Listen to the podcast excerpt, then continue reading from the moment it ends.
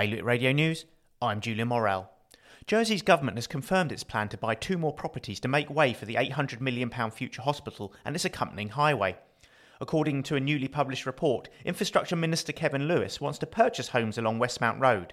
One sits opposite Overdale, with the seven properties surrounding it having already been snapped up by government, while the other is behind the current hospital.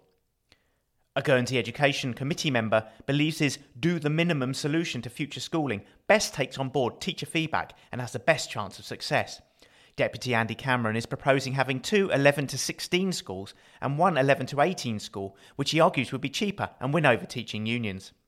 The government in Jersey is currently using agency workers to plug the gap in children's services, with 33 vacancies for permanent social workers.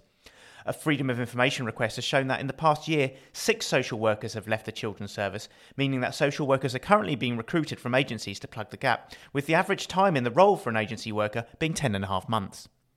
Guernsey's medical director has said he would be delighted if Oxford trials found ivermectin to be an effective treatment option against COVID 19, as an emergency department doctor calls for the drug to be made available.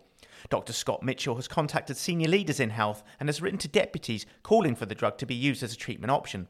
But Guernsey's medical director, Dr. Peter Rabey, said there is currently no clear proof that it reduces hospitalisation or illness in COVID 19 patients. More on all these stories at bailiwickexpress.com.